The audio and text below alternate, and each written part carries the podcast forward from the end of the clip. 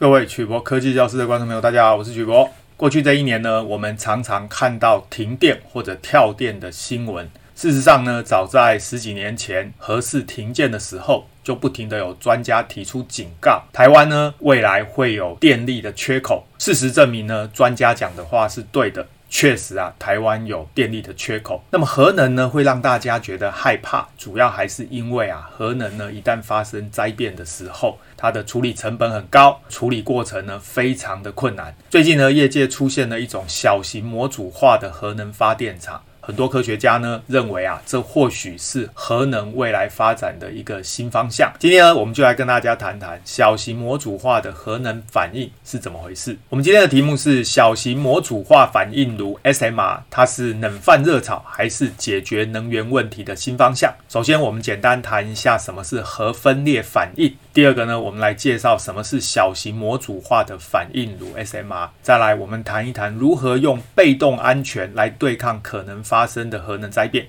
第四个呢，我们就谈一谈啊，小型模组化反应炉它的优点还有缺点。那今天我们的资料来源呢是国际原子能总署的网站，介绍什么是小型模组化的反应炉。第二个呢，我们参考了 Pyre 发表在《科学人》杂志，题目是核电厂应该多安全。最后呢，我们引用了维基百科小型模组化反应炉的简单介绍。首先呢，我们介绍核能，它是利用原子核分裂或者融合所产生的能量。原子核融合呢产生能量的方法，我们就称为人造太阳。之前呢，我们有介绍过人造太阳啊，目前最大的问题还是在于呢，耗费掉的能量比产生的能量还多，因此呢，要成功恐怕还需要十年以上的时间。目前人类呢大量使用的核能反应，主要还是核分裂反应。所谓的核分裂反应呢，就是利用核燃料，譬如说铀二三五，经由中子的撞击之后呢，让一颗比较大的原子分裂成两颗比较小的原子，譬如说氪原子跟钡原子，同时呢产生三个中子。产生的中子呢，如果再撞击铀原子的话呢，又会产生更多的核分裂反应。因此呢，反应就可以持续不断的发生，我们称为链锁反应。那么核分裂反应呢，反应前的总质量是 M 一， 反应后的总质量是 M 二。 科学家发现呢，核分裂反应后的总质量 M 二 小于反应前的总质量 M 一， 这个代表在核分裂反应的过程中呢，有一部分质量不见了，而这一部分的质量呢，最后会转换成能量。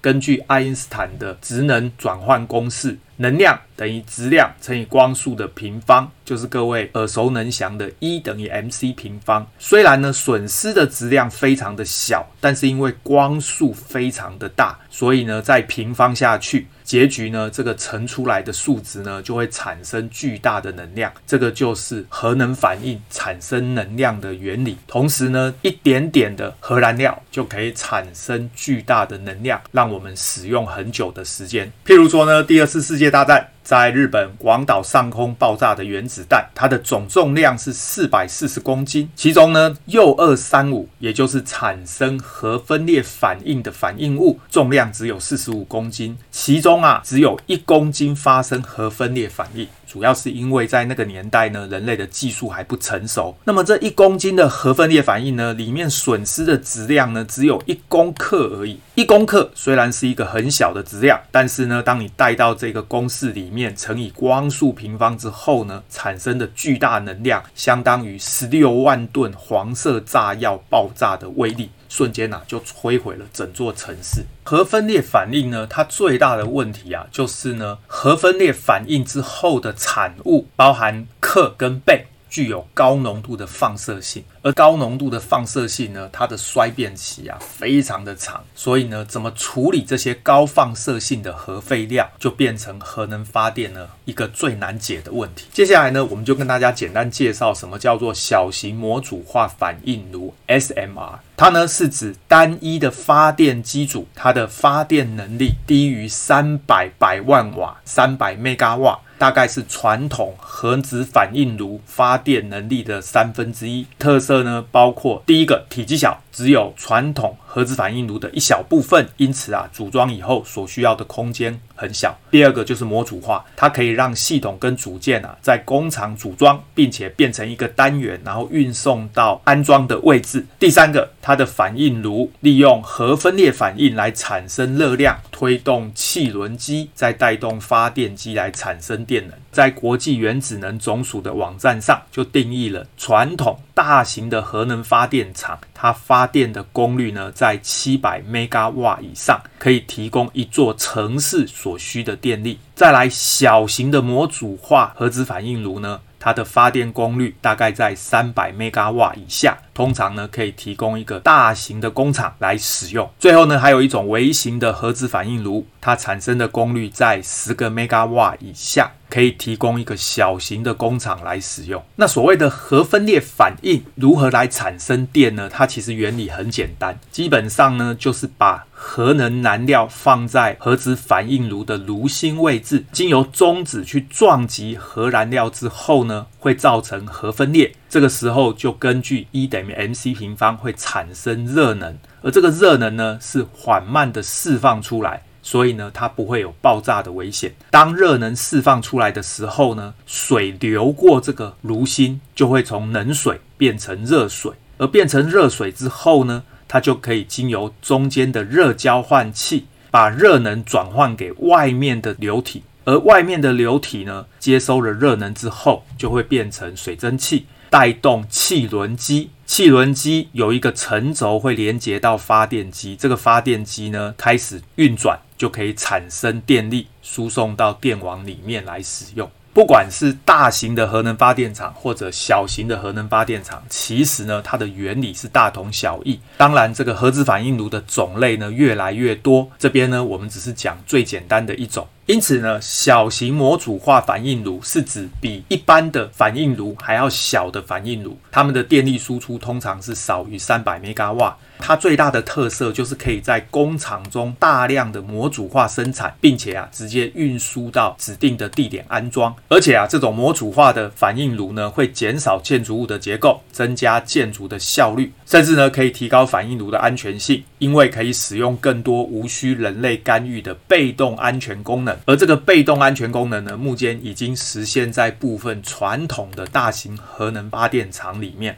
虽然这种小型模组化的反应炉呢还在实验的阶段，但是呢，俄罗斯啊抢先呢建立了一个浮动核能电厂。这个浮动核能电厂呢，在二零一九年，它是世界上第一个，也是唯一一个跟电网连接的工作原型。浮动核能电厂呢有两个反应炉，那么每一个装机的容量呢是三十五 M W。此外呢，二零二一年的七月，全世界第一个陆上商用的小型模组化反应炉，在中国核工业集团称为“玲珑一号”，已经呢开工建设，预计在二零二六年要投入运行。下面这个照片啊，就是俄罗斯他们建立的浮动核能电厂，实际上啊就是把核子反应炉搬到船上。那现在呢，其实早就有这样的技术，主要是因为呢，小型的核子反应炉被应用在军事工业，譬如说核子潜艇或者是航空母舰上面，其实呢已经有几十年的时间了。如何用被动安全来对抗可能发生的核能灾变呢？所谓的被动安全是指完全不需要电力或人员的操作就可以启动的安全系统。譬如说呢，这个冷却水你可以在封闭的管线系统中循环的流动，而且呢你可以设计成冷却水是处于高压的情况，因此啊水流过炉心的时候就会吸收热，但是呢不会蒸发。管线本身呢也可以用附属水槽的水来冷却。那么如果帮浦失去电力，这个时候呢反应器还会有备用的电池，那如果电池也失效的话，就可以利用水的重力让水呢能够持续的流动进行冷却。同时呢，我们可以在反应器的顶端啊为主体里面呢设有紧急的水槽，在炉心的上方，当断电发生的时候啊，这个阀门呢是自动打开，注意哦，是断电打开，炉心里面的水压就会逐渐降低到低于水槽内的水压。那因为水槽内的水压比较高，所以呢就会从顶端的水槽直接流入炉心来冷却燃料棒。必要的时候呢，还可以在外围的混凝土屋顶建造第四个水槽。这个水槽呢，可以把水呢洒在容器的表面，就会沸腾变成蒸汽，把这个热带走。